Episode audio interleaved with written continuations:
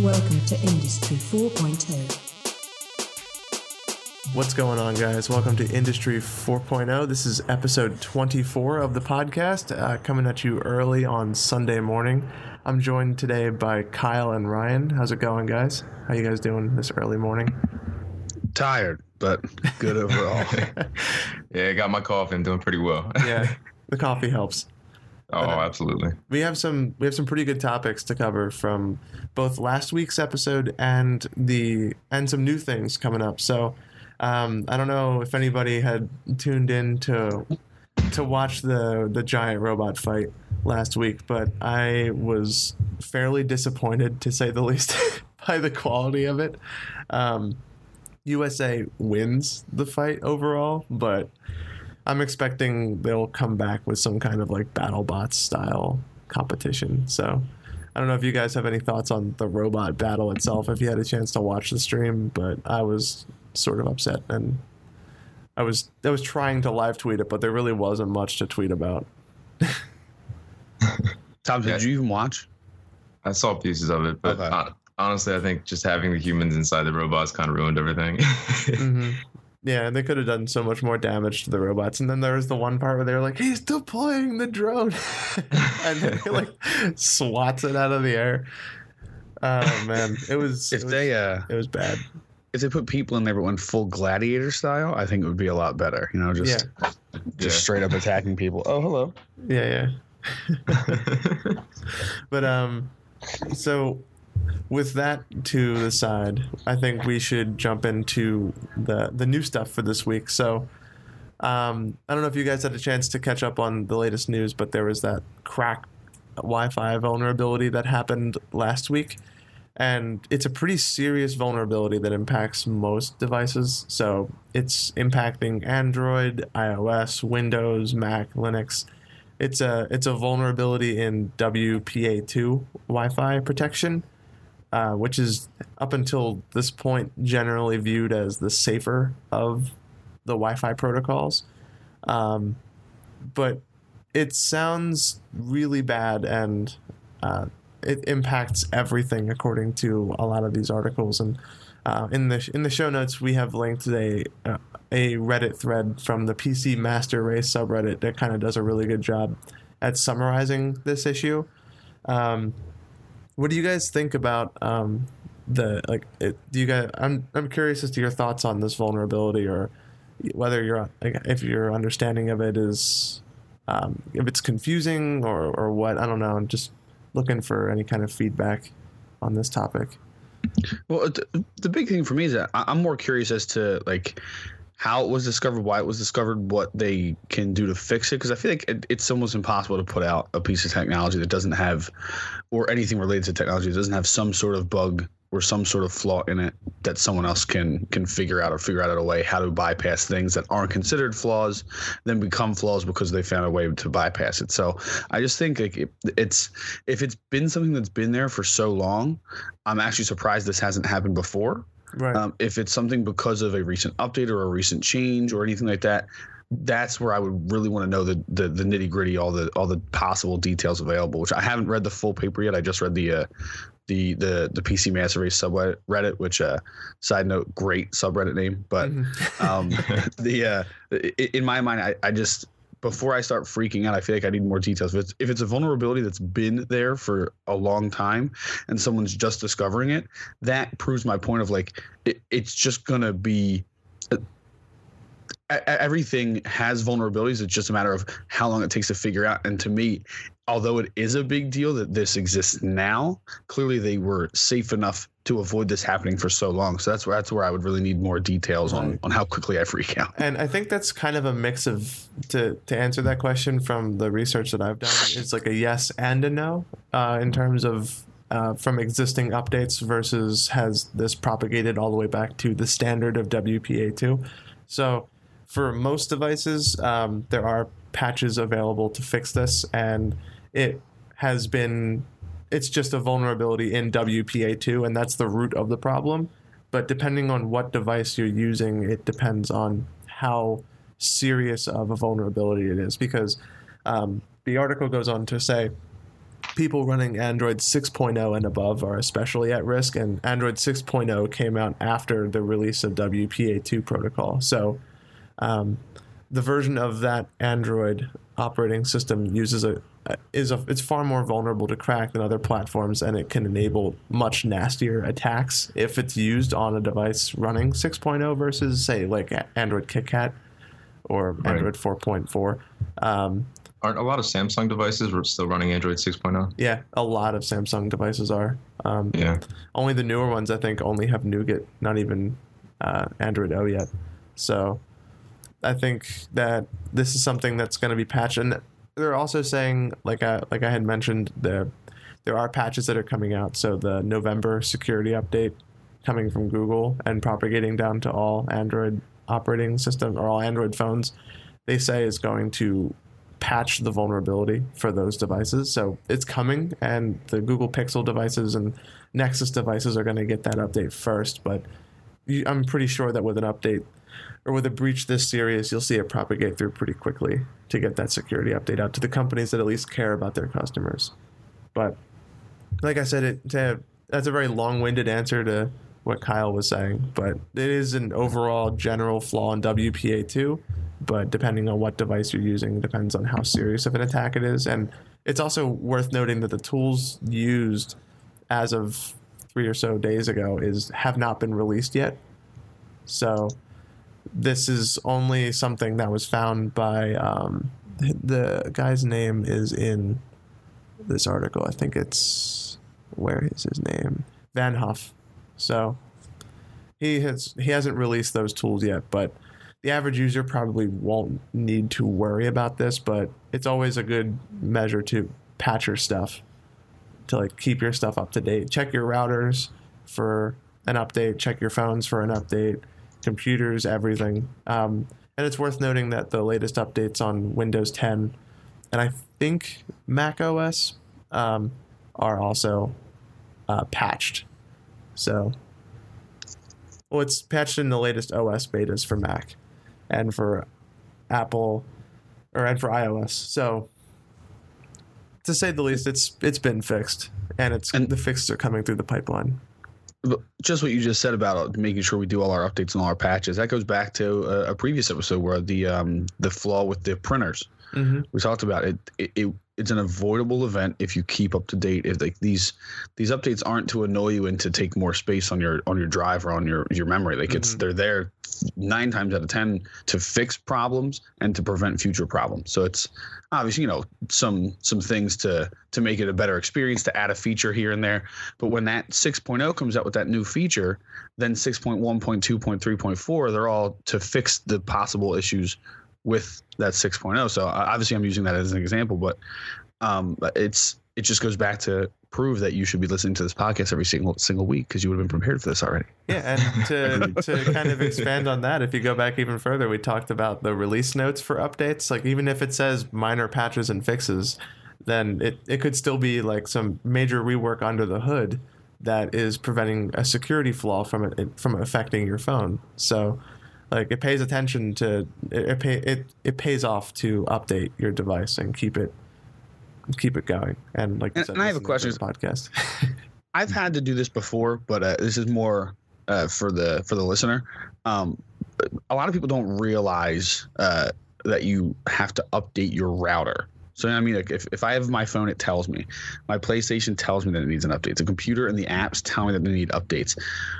What does one have to do to ensure their router is up to date? if you have a router worth its salt, um, some of them will just be pushed updates over the air and are monitoring for updates. But if you have an older router or if you have one that comes through an ISP, say like one of the the FiOS Quantum routers or something like that, um, then it's worth looking up. You can say like you can Google through a very easy Google search just how do I access my router.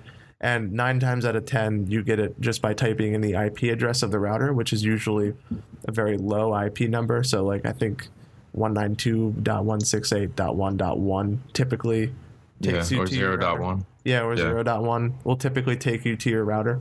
So just punching that into your um, into your like address bar in Google Chrome should take you right to your router page. So you yeah, that's how I had to do mine. Was was going through the browser. Yeah, yeah. And then once you that's that's the only way to access it because you have to get to it over the internet. But the uh, you can use the admin password if it's still default. Um, that's usually located on the router itself to log in, and I thoroughly recommend changing that password if you haven't already. um, but if you have login, change the password of the admin so that way it's something that you remember and nobody else can guess, and then you can find it in the settings of of that uh, page. So they try to make it easy to find once you get in there, but um, if not, a quick search of your router and search of how do I update this can probably get you what you need to know. So it's it's it's a little more overhead, but you'll be you'll be happy when you- you're getting less viruses and you have a, a much safer internet experience. But that being said, a lot of router companies don't actually update their software. A lot of these um, companies that like you get routers that come from China or like some cheapo routers that you get on discount, say like in a bin or something like that, and a lot of them never get updated. So a way around that, if for some reason your devices aren't getting updates, is to um, when you're browsing the internet, make sure you're using an HTTPS connection, which is an encrypted uh, connection between yourself and the website from a certificate. So the website presents a certificate to your browser, proves it's coming from that site, and it's a safe browsing experience. And that's spoofable still, but it's extremely hard to do that. And nine times out of 10, if you see that green lock in the top corner of your browser, you can feel pretty safe that you're in the right place. But aside from that, um, using a VPN is also always a good idea. I use uh, private internet access whenever I go out and I connect to a public Wi Fi just for my own safety. But a VPN or just using HTTPS is is another two ways around this if you can't get updates to your device or if for some reason you don't want to update your devices say like you're running on like a school computer or you're running on a, a, software that's locked um, through updates say like a company computer and you want to make sure that you're safe just make sure you're sticking to those two rules and you should be okay but There are also more specific reasons too, because it's easy to brute force attack um, other people's Wi-Fi's and then proxy in using their internet to do whatever you want. People can go on the deep web under your internet, so you don't want you don't want to have people doing shady things in your name. Yeah, that was the thing with uh, that was the big problem with with uh, WEP protocol, the brute Mhm. forcing of the of the pro- of it because it was just so easy to break. But WPA2 has always been viewed as safe, but this Right, it's more encrypted, but obviously there's a software problem here. Yeah, yeah, yeah. so, but it, there's there's ways around this. Like we said, just make sure you're up to date. Make sure that your routers um, are checked. And in this Reddit article, there actually is a partial list over at a subreddit dedicated to this vulnerability that they're keeping up to date to see if your manufacturer for your router has released an update. So, for those of you who don't want to go into your router or um, can't access it in the immediate in the immediate future, you can always go to the r dot r slash r slash KRACK subreddit. That's K R A C K to check to see if your manufacturer has updated the router for this. So it's good to see that there's a comprehensive list of help and information in this article, and it's a great work by. This was posted by a moderator in the subreddit, so it's good to see that they're keeping their users up to date.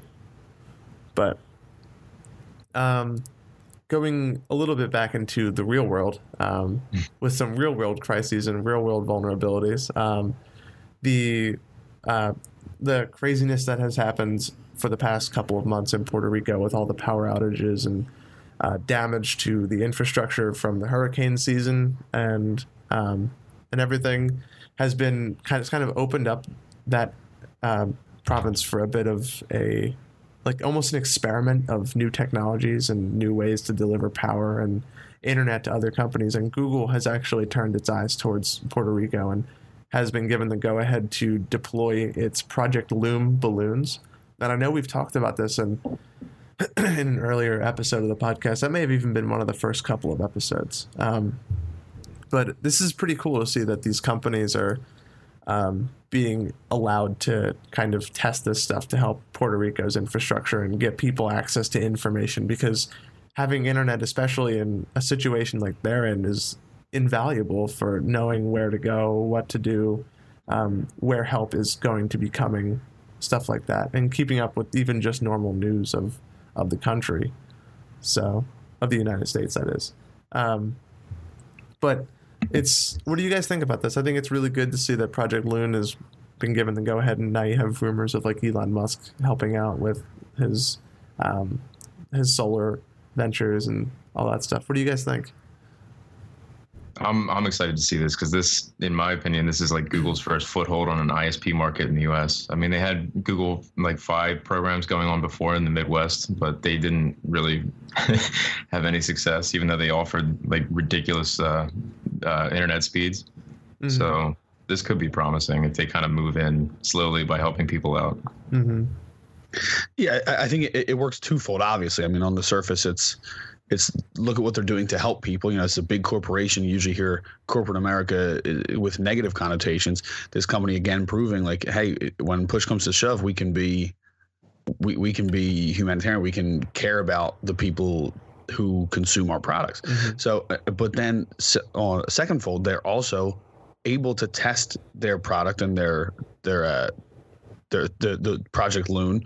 They're able to test that and instead of just doing it in a random area, they're doing it again to help people. So it, it's it's kind of cool that they they get to to look towards the future while helping people uh, get basic information. I know as as I read through the uh, through the article, it appeared that there was it's the connections right now. Obviously, it's still testing.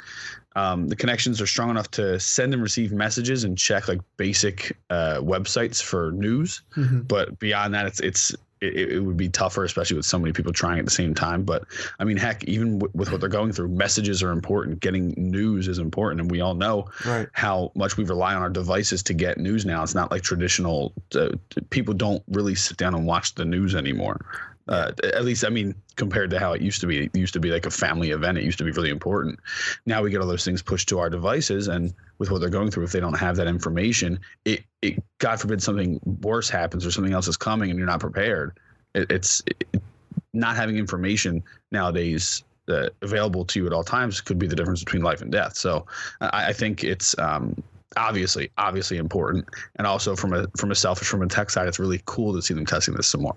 Mm-hmm. And it's Yeah. also worth noting that it's there currently are only two balloons, I think, as of a couple of days ago, deployed over Puerto Rico, providing, and it's in collaboration with AT and T. So Google paired up with AT and T to help provide AT and T customers in Puerto Rico with connectivity. So that's applying to just AT and T, which which makes sense when you think about it because using cellular connectivity and providing cellular data, they're going to have to make a deal with the cell phone provider at one point or another, and um, it's it would be cool to see them try to work in deals with Verizon and some of the other cell phone providers and um, cell phone uh, just cell phone companies to see if they can get everybody in Puerto Rico on this if they need to be. Um, and it's it's it speaks volumes, like you guys were saying, that they're able to deploy these technologies not only for the first time in the U.S. but to a disaster-struck area where people who who would who people who need this information the most can't get it. So hopefully, with this, they can help uh, coordinate better rescue efforts and maybe even save some lives in the meantime. Uh, another thing to note, I, I didn't realize uh, about for those of you not unfamiliar with Project Loon. Obviously, we talked about it in previous podcasts. I didn't know too many details about it. I just thought, oh, it's under the Google umbrella. It's you know, I know what it does. It's pretty cool.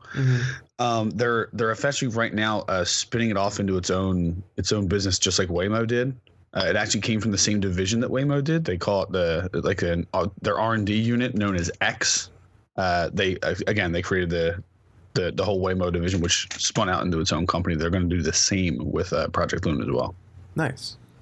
And that's cool. I, I just saw the, the line in the article where they were also saying that several more balloons are on their way from Nevada. So they're just sending these balloons. I thought they had deployed them in Puerto Rico, but I didn't know they deployed them in Nevada and then sent them all the way to Puerto Rico, which is pretty impressive in its own. But they've been given permission to send 30 balloons to the country. So Yeah. I would love to know the specifics of how these balloons actually operate. They seem like they're just autonomous. You kind of, I guess, they must have propellers that guide them over certain areas. Yeah, I mean, there's a picture of it in the the business Ins- or the Tech Insider article that we have uh, in the show notes, and it does look like it's got some kind of like solar panel on it with maybe a Mhm. fan or something powering the balloon itself. But yeah, I'm, I'm curious to see how this would actually work. But Yeah. um, It must power the signal array too to provide all that wireless data. yeah, and it's this is also already in use over Peru. So this is the second time ever that this has been deployed over a over a country, but the first time in the U.S.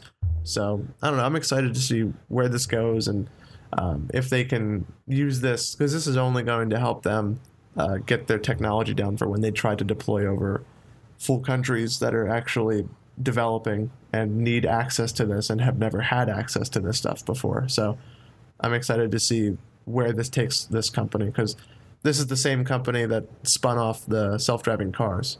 It came from the same division, so they're making some pretty good stuff there. So I'm, I'm curious to see where this goes.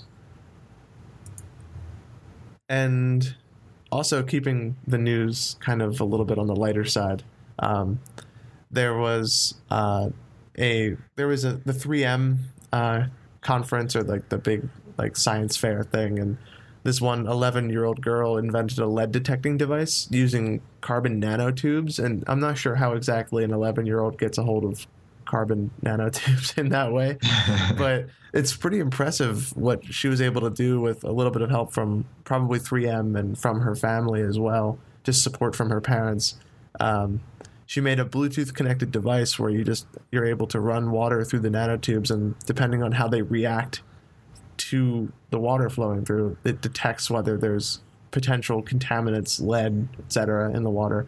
And this was done in response to what's going on in Flint, Michigan. So it's it's crazy to see like just how much we can accomplish if there's a, a good cause for it and if there's the adequate support given to people. I mean, this is something that an 11 year old came up with. I'm I'm thoroughly impressed, and she won twenty five thousand dollars. I'm not exactly sure what what an 11 year old can do with twenty five thousand dollars, but I'm sure that she'll be pretty happy for a while with that. Yeah. Good, good savings. Most 11 year olds will probably ball out at GameStop. Yeah. Um, I think I, I I don't think this is that girl's style though. I think she's gonna I think she's gonna put it to good to good use, man. It's it's exciting to. I mean, obviously the conferences for it, a lot of children are into these these sorts of things, but not everybody has the resources or the availability. Um, it, it's just cool to see people who are that young taking such an interest in in, in others. You know, it's it's a people want to say what they want about youth today, but then you hear stories like this, and you're like, well, you know, I mean, everyone's not bad, right? There had to be some good eggs in every single generation. Yeah. so um, it's uh it's really cool to see. Apparently, her uh, her parents are both engineers, I believe. yeah. Um, so that's uh, I, I would imagine that's how she got access to some of the things she needed. But she seriously went around like if you read the article, she goes around to high schools and colleges and tells them what she's doing and asks for lab time.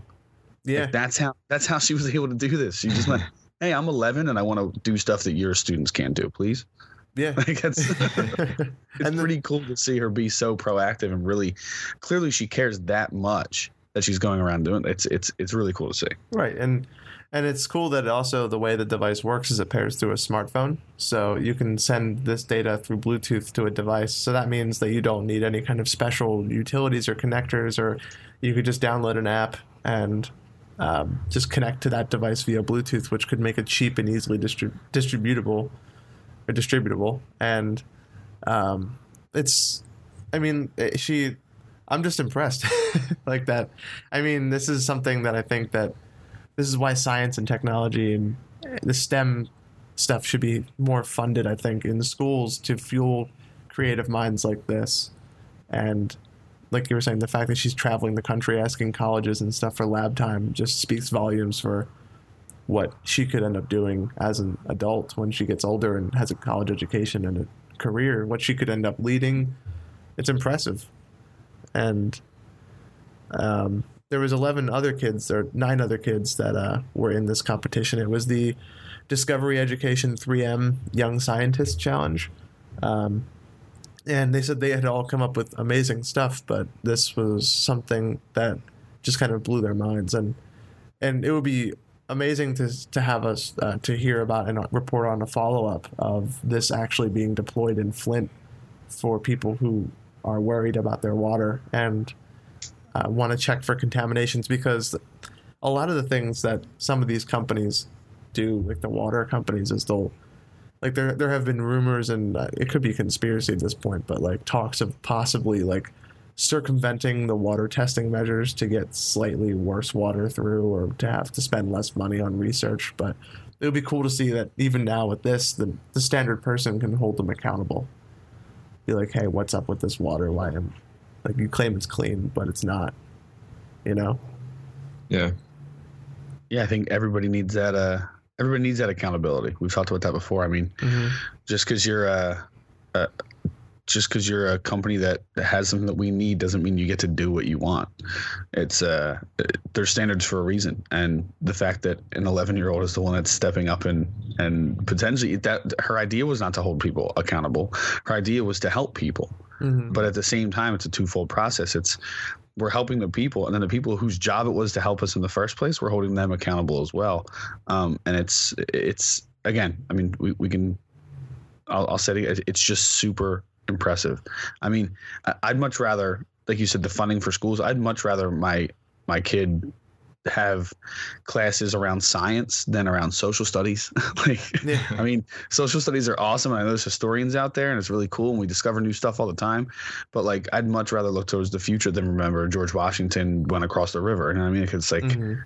he, that that was cool, Yeah. but like, you know, that's I don't think I need it as long as I need science. Like, my son didn't. He's ten years old, in fifth grade. He didn't start taking science classes until last year, and it wasn't even graded because it was a new topic for them. Yeah. Now, I I get it. It's pretty standard in schools because it's just another thing. They want to make sure they handle the things that they have already. But like it's that's what I'm saying. It's it's it's it's almost an afterthought. It's like oh well, this is the next thing. This is the thing you do later when like you're you're a little bit older and you might be able to understand it. It's like but clearly this 11 year old understands the the impacts. She understands that people want to people need to be cared for Mhm. and it's uh and, and I would love to see that happen too. You see you see a lot of science programs getting cut um and sports programs getting cut and stuff. I know science doesn't bring in money like high school football does, like down south and stuff, but like come on, if you had to pick one, what's what's more important long term, you know? Yeah. The touchdowns. That's that's the most important. You gotta Yeah. but uh You know what? You nailed it. Yeah. you gotta you gotta show them some You're touching on a deeper topic, Kyle. I like it because our our educational system needs an overhaul. Yeah. But Yeah. you, when you get when you get young minds involved in practical applications like this, it's exciting to see. Don't they get can me come wrong, I up love with. football. But Have you uh, have you shown your son Bill Nye? Have you had him watch any Bill Nye episodes? no, I might though. Oh, it's so good. You, um, and that was I remember I have like very fond memories of science classes in elementary school where the teacher brings in the TV on the Yeah. on the cart and pops in the Bill Nye VHS and everyone I was just like, oh yes, this is great. I love it. yeah, I, I used to love that too. It's uh yeah, the giant the giant cart with the tube TV. yeah. yep. The big Bring me back.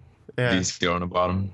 oh man yeah that's and it's it's important for everybody and i mean granted his science isn't exactly up to date because if you watch the planets one he bicycles all the way out to pluto to show like this the scale of the planets and rip pluto number nine but Number nine. number nine Number nine, but number one in our hearts. yes but um if you to, to kind of go back to the article she does say what she does plan on doing to do with what she's going to do with the $25,000. She's going to save some of it for college, but use the rest of it to invest in her device to make it commercially viable. Which is Nice. im- very impressive. And it says that she, when she grows up, she wants to be a geneticist or an epidemiologist. So kudos, Wow. to, kudos to her to like, Very specific for an 11 year old. yeah, yeah. and this, and they were saying the lead detection device combines both interests as contaminated water can lead to both birth defects and rashes. So it's something that like she she really has she's got a lot of drive for an 11 year old. Yeah, she's on a mission. Yeah. yeah.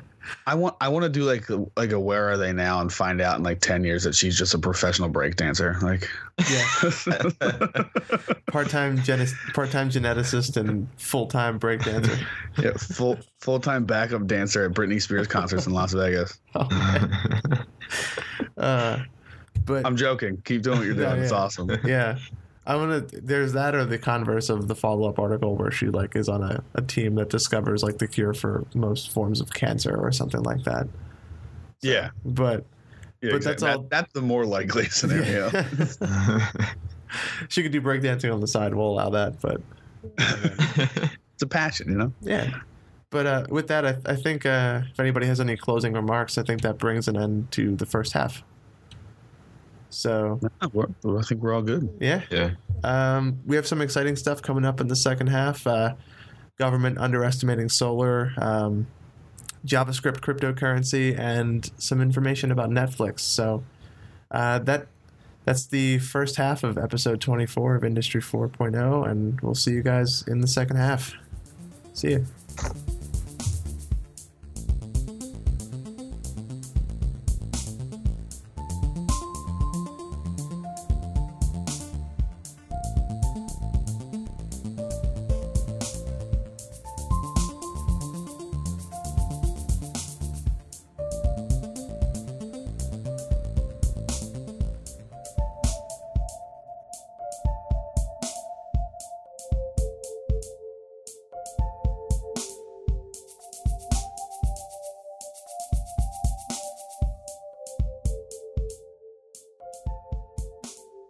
Everybody, welcome back for the second half of episode 24 of Industry 4.0.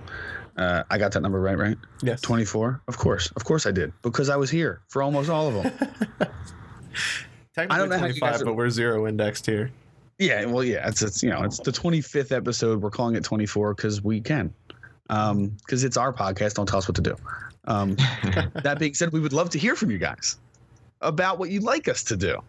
Um, please, in all seriousness, one of the biggest ways that we get feedback, that we get support from you guys, is when you rate, subscribe, get your views up, get your downloads. All those things help us. I don't know how you're listening or watching right now, but we do have pretty active uh, media accounts out there. Our Facebook and Twitter accounts very active. If you go to uh, facebook.com slash industry 40 all spelled out. That's f-o-u-r-o-h same thing twitter.com slash industry uh, excuse me industry 40 all spelled out. Um, if you are listening to us in podcast form itunes and google play industry 4.0 we don't have a video this week but we do have a youtube channel. So if you search industry 40 on uh, youtube as well you will be able to find us and enjoy us and then rate review subscribe. It'll be wonderful. It'll be glorious if you guys could do that for us. So that being said, uh, we'll we'll do a better recap at the end.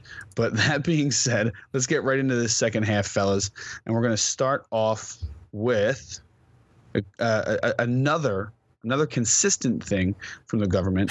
Uh, and that is that they're inconsistent again when it comes to uh, their, their estimates on on the uh, solar energy front. Uh, I, I I haven't gone too deep into the article, Slave, and I know I know you love putting together the show notes. Let us know what are the things that uh, we knew we're gonna we're gonna be screwed up, and of course are. Right. So the the U.S. Um, Energy Information Administration um, they issue ten year projections on how much solar, wind, and conventional energy the future will have, and every two years since the mid '90s, their projections have been wrong. And last year they were spectacularly wrong. That's and that, this is to quote the first part of the article. Um, so their estimates go from between 2006 and 2016, and they have completely understated the share of solar, wind, and gas. And solar capacity in particular was a whopping 4,813% more in 2016 than the EIA had predicted they would be in 2006.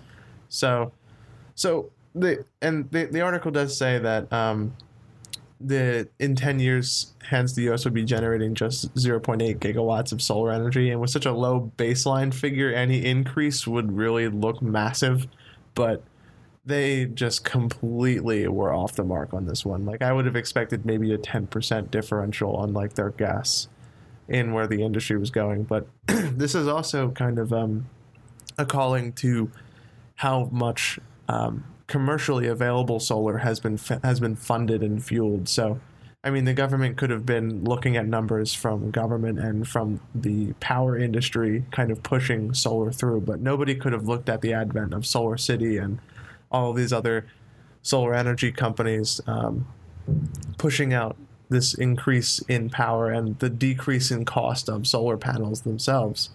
So uh, it's it's it's almost hard to predict where we're going to be going and I'm I'm curious to see if their if their numbers are going to be more spot on from 2016 to 2026. So I'm curious to see where that's going to take. Do you guys have any uh, have any thoughts on on solar power and if we're going to see much more of an increase or if we're going to see maybe some pushback between any of like any other companies if if you guys think coal's going to make a comeback Uh, someone's trying. yeah Yeah. I mean, it's somebody's trying to make solar slow down and coal come back. Um, I don't know who that is. We'll just leave it at that. I actually just saw an article on online saying that um, the coal museum, I think it's in Kansas, the the coal museum is running solar, so it's powered by solar. because of course it is. it's because it's a museum.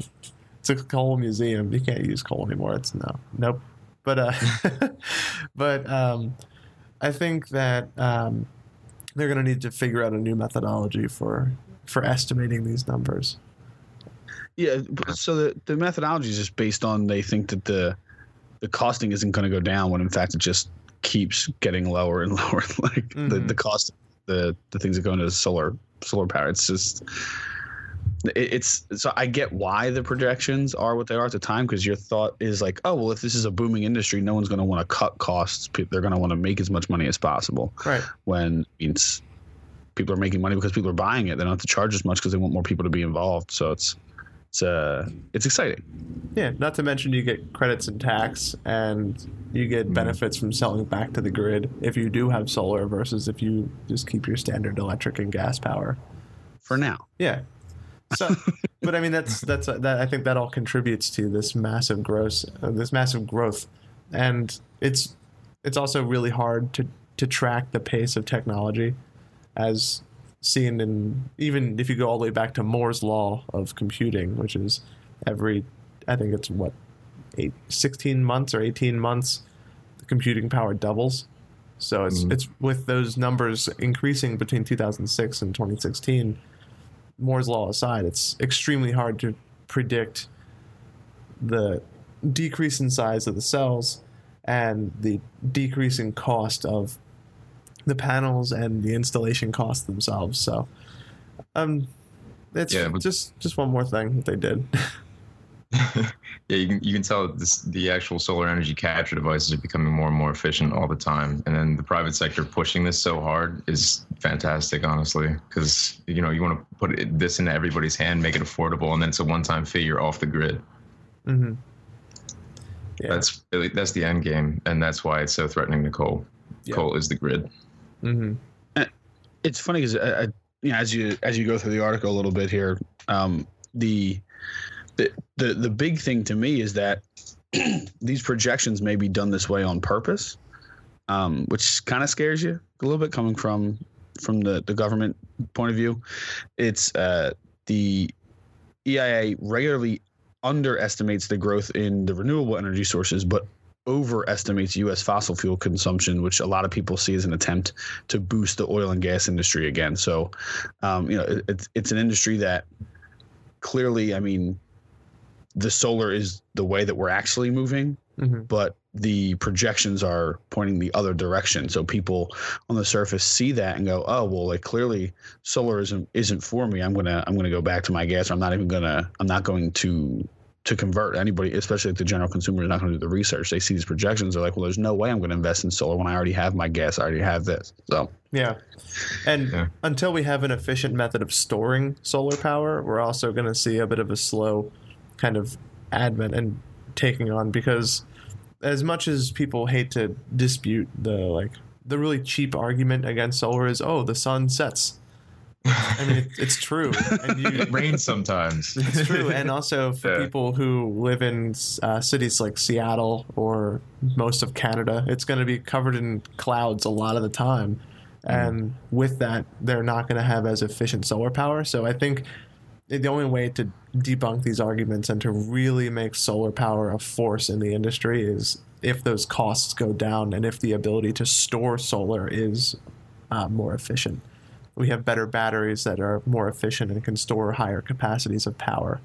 So, Right. and there are companies working on that. I know Solar City is working on that those boxes. I, I don't know what they're called, or I can't think of it off the top of my head, but they are working on home batteries basically for your house. The You Huli box. you also have the Tesla Powerwall. That's it. They're the still- Powerwall. Yeah, and that's they're still pretty high priced. I mean, it's still early early stages, but Mhm. seeing the private sector push this hard for solar is a good thing because Mhm. it'll drop the price eventually, and then it'll be available for everyone. And also, the Gigafactory is going to be building them too at mass. Yeah. So that's just going to artificially drive down the cost because there's just going to be like introducing millions of of them to the market. So I mean, the future's the future's bright and hopefully fueled by solar. So Yeah, keep your head up. yeah, keep your head up for your first green episode of I4O, where all Right. of the technology used is 100% energy renewable. But Got to get yourself a Huli box to store all that energy. yes, yes. Um, but to to move on to another article, uh, not, another way of making money. Um, then people didn't necessarily know this. If anybody was using the Chrome extension AdGuard, um, somebody had they discovered that um, they were AdGuard has analyzed the most popular 100,000 websites for cryptocurrency mining scripts, and over 500 million people have been mining cryptocurrencies, and they have no idea that it's happening. And each website running the script has earned an estimated $43,000 within that three week period they studied alone. And a lot of people, I, I'm going to kind of take a different approach to this, but I'm, I'm curious to hear your guys' thoughts on. Um, on on this new approach to ad revenue using your computer to using the JavaScript in your browser to mine cryptocurrency versus ads. So you see those websites that don't necessarily like present you with ads that hit the page and scroll up and down, ads that just run a JavaScript program in the background to mine while you're browsing. What are your guys' thoughts on on that? Um, I know cryptocurrency and mining has a lot of stigma around it, but I'm curious. I mean, I, I wouldn't even know where to begin. Uh, I, I, talked about it before when we uh, when we touched on cryptocurrencies uh, in previous episodes. I'm just super not familiar with it or how Mhm. it's how it even works or makes sense. And uh, so, um, d- can you can you at all explain like how is that how is that happening? How do they mine So- instead of running ad uh, ads just to help me and the other general consumers who listen to this podcast? Right. So, uh, the base of this is like it's just a. When you go to a website, have you ever tried? Just to start from a baseline, have you ever tried browsing with JavaScript disabled? Have you ever gone into your browser settings and just turned off JavaScript No. and just it's the internet is basically unusable at that point. like every website is using JavaScript to some degree to run um, programs nested in the website, um, little like games, all the Google games and stuff on the Google homepage on like a holiday or like for a special event. I would imagine most of that is probably JavaScript. Um, but so the the point is is that these websites instead of hitting you with ad revenue is in the hitting you with ads is in the background they run a they run a mining script through JavaScript. So it's just another JavaScript program running in your browser. Nothing crazy, but it's just being used. It's using your compute power, which is hardly any when you look at the a web browser's JavaScript usage to mine cryptocurrency. So however long you're on the website, you'll see that you you've been mining cryptocurrency for the 20 minutes that you spent on like a website browsing an article or um, looking at a download. And they say most of the websites right now are pirate TV and video sites and torrent trackers and porn sites. So video streaming platforms are ideal for it as they have a huge audience and they keep their website open for a long time watching videos. So um, it's I kind of am okay with this because I would like what I would like to see is websites being more open about it and Yeah. not having these companies discovered in these studies like this. I would like to see if you went to a website, say Facebook, for example, if they hit you with a pop up and would like, um, would you like us to utilize JavaScript to mine cryptocurrency, or would you like to see ads on our website? You know, kind of present the user with an option. Yeah. So that way, they have a, a viable method of getting ad revenue for your time on the website.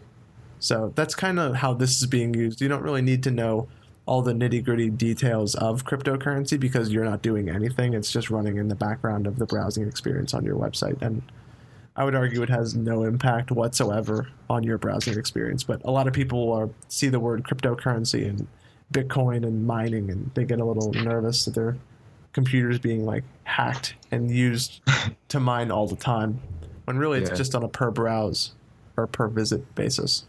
Yeah, it seems like a fair trade off, and I think it's a trade off most people would take if they were educated on it. Because you, you don't want to be bombarded by ads all the time if you're trying to watch something, but it's nice to just have, you know, oh, we'll just utilize your CPU and a little bit of power in the background. We'll run a script to make ourselves some money, and, and in that trade off, you don't have to watch ads or anything like that. And that's mm-hmm. essentially what it comes down to. And most people would elect to have that because it's not a script that'll affect your privacy or anything like that. It's just using compute power.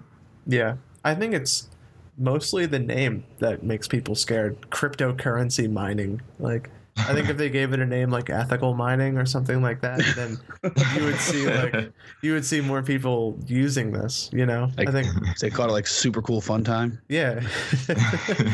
it's like oh yeah, I'll sign up for super cool fun time. yeah. Yeah. Super cool fun time mining. or ad replacement scripting, maybe. Yeah. Something like that. Yeah.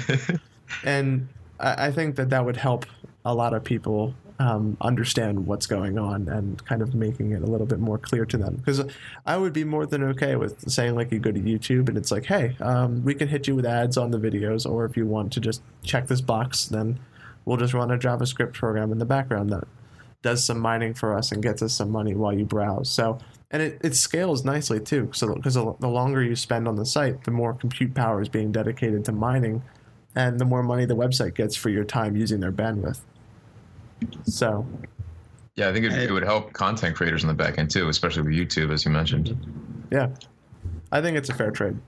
And to, Yeah. to be to be clear, uh, for the general use, listener, it's not coming out of your pocket. They're not taking something you didn't even know you had. It's it's like you said. It's just YouTube getting paid for you watching a video you're going to watch anyway. Yeah, Uh, you just don't have to watch a 30 second ad to start it. yeah, it uses about as much processing power and stuff from your computer as a normal JavaScript program running in the background of your favorite website. So, like I said, if you if you're really afraid of JavaScript, try turning it off and tell me how long you have. See. Tell me how your internet experience is when you turn off JavaScript. It's not a good language. Most computer programmers will, or most web developers will tell you they hate JavaScript, but it's useful and it's used everywhere. So, but I just wanted to. I thought that was a cool article and it opened up the the road with cryptocurrency to a new way of um, kind of making it user friendly and kind of making it more viable for people saying like hey this is helping us earn money and it doesn't do anything to you at all. So why don't you help us make some money by letting us mine for a little bit? So it kind of it, it could be spun in a very public friendly way unlike the web cookies where they were saying where all the websites you go to where it's like this site uses cookies i just wanted to make sure that you're aware of this are you okay with us using cookies and like if you say no it's going to be a not it's going to be a terrible web experience anyway so you might as well say yes But think about that. People have been okay with cookies because it's cookies. Who Yeah. doesn't? Yeah, I'm cool with cookies. Why not? yeah They got to they got to change the name from cryptocurrencies to again. It's, uh, super cool fun time is my vote. But yeah donate mining something like that. I don't know. But yeah I, th- this it comes down to the core issue of is of like just the stigma around cryptocurrency bitcoin because up until right now i guarantee you say like the average person's aunt or grandmother has only ever heard of bitcoin or cryptocurrency because of hacks or from ransomware or something like that yeah, and exposing them in a way where it's like, oh, we don't have to hit you with advertising because everybody knows what advertising is. We don't have to hit you with ads, so we can get you a much better web browsing experience, and you can fund the websites that you find your favorites. So, and you can turn it off on a per site basis. I think that's the way they have to go, and I really like this personally. So, and I yeah, I'd be fine with that, especially if it leads to less advertisements. That'd be awesome. yeah, I don't want to hear of sites being caught doing this. I want to hear of sites asking you if you want them to do this. Yeah, because like you said, if if when they're caught doing it, it has that negative stigma, and people won't be a fan of it. People won't understand it. It, will- it won't get past. It won't evolve. It'll just be this thing that has a negative stigma, whether it deserves it or not. Yeah, and forty three thousand dollars in three weeks is pretty good money. Yeah, a little bit. Yeah, that doesn't speak much probably for their upkeep costs, but it's that's good money by anybody's standards. As long as cryptocurrency's around, and especially with Bitcoin going to over six thousand dollars per Bitcoin over this past Yeah. week, I think that that's going to be a very viable method. Absolutely. So, but of course, really, as I said, as I said that, it's now at five thousand nine hundred and forty-four dollars. so maybe we won't talk about that for now. Keep the keep, Way to go. keep the price up. Yeah, they're listening. So if uh, if Satoshi Nakamoto is listening or Nakamoto, I'm sorry. Okay, it just went up three dollars, so we'll move on. um, So, so so we're all we do is monitor the price of Bitcoin. yeah, just sitting here with that up on my desktop, just watching it. But it's in the um, it's in the news.bitcoin article we have on on this. So okay, but moving on to the other topic about more money. So this is apparently the finance half of Industry 4.0. We have um, Netflix is planning on spending up to eight billion dollars, eight billion dollars on programming next year. Where's the the pinky? um, they're planning on spending a lot of money on programming. So, and I think most of this money, and I'm not, I haven't had a chance to double check, but I saw another article. Yeah, it's earlier this month they were announcing plans to raise their costs by from 9.99 to 10.99, and I think that's where the eight billion dollars is going to come from, and they said they're going to source uh, a lot of this revenue towards original content, original movies, and anime. So I'm curious on, on what you guys think with this Netflix revolution and um, Netflix focusing extremely hard on original content. I know we talked about this a little bit before the second half on just stuff that we've missed that Netflix has gotten rid of. But I'm curious on your thoughts on Netflix's push towards original content. I mean, if they keep putting out good content like they are, uh, obviously it's it's a good move because it's they're not paying long term rights. They're not paying uh, um, what's the word I'm looking. They're not paying royalties out. It's all in house. Um, it's and I mean they've put out some good things. They've gotten exclusive deals where they're producing things uh, based on shows from the past. I mean, it's if they keep pumping out awesome content and it's not just a bunch of cheesy stuff with Netflix written at the top. Uh, You know, I mean, Stranger Things is coming. Uh, there's a, a lot of excitement around the things that Netflix are doing. I feel like most people understand Netflix and have it now, even if you're you're uh, you know some of some of our parents or grandparents who are listening out there. Um, I feel like it's it's awesome now. Like we said in the first set, there. I'm I miss some of the things that they've let go of, but if they keep giving me new favorites, new things to look forward to, then it, it, how could you possibly complain? Yeah, and uh, the only reason why I would be upset is if most of those new movies that come out is like Airbud Nine and a bunch of Adam Sandler movies or something like Yes. that. That's the only way that I could really be upset with that decision. But I mean, yeah, the push towards original content is you're seeing that across the board with these um, internet streaming companies. Hulu's going towards original content, Amazon Video. Um, and then I know that the the last Sundance festival, um, like NBC and all these other uh, traditional cable uh, channels were pissed off that Netflix and Amazon and all these companies came in and just bought the whole house with like original movies and stuff like that coming out. So I'm I'm personally excited. So then Netflix is expanding, and we'll see where this goes from there. Um, they're forecasting growth, so I'm I'm excited to see where this goes. And uh, Yeah, it, it is exciting, especially with that kind of push. They're they're starting to bring in a lot of movie stars and bigger, you know, higher higher priced actors, better quality content, better quality producers, directors, writers. It's Yeah. good for the art scene all around. especially when you get movies and TV shows and series like so you have Stranger Things from Netflix, who's about to release their second season in a few days, and then you have uh, that the new series Mindhunter. Have you guys ever watched that? I haven't yet. It's on my list. It's but incredible. It's really good. I I recommend it. It's it's very good. Um, and if they're gonna keep pushing content like that, then I'm all on board. I'm excited.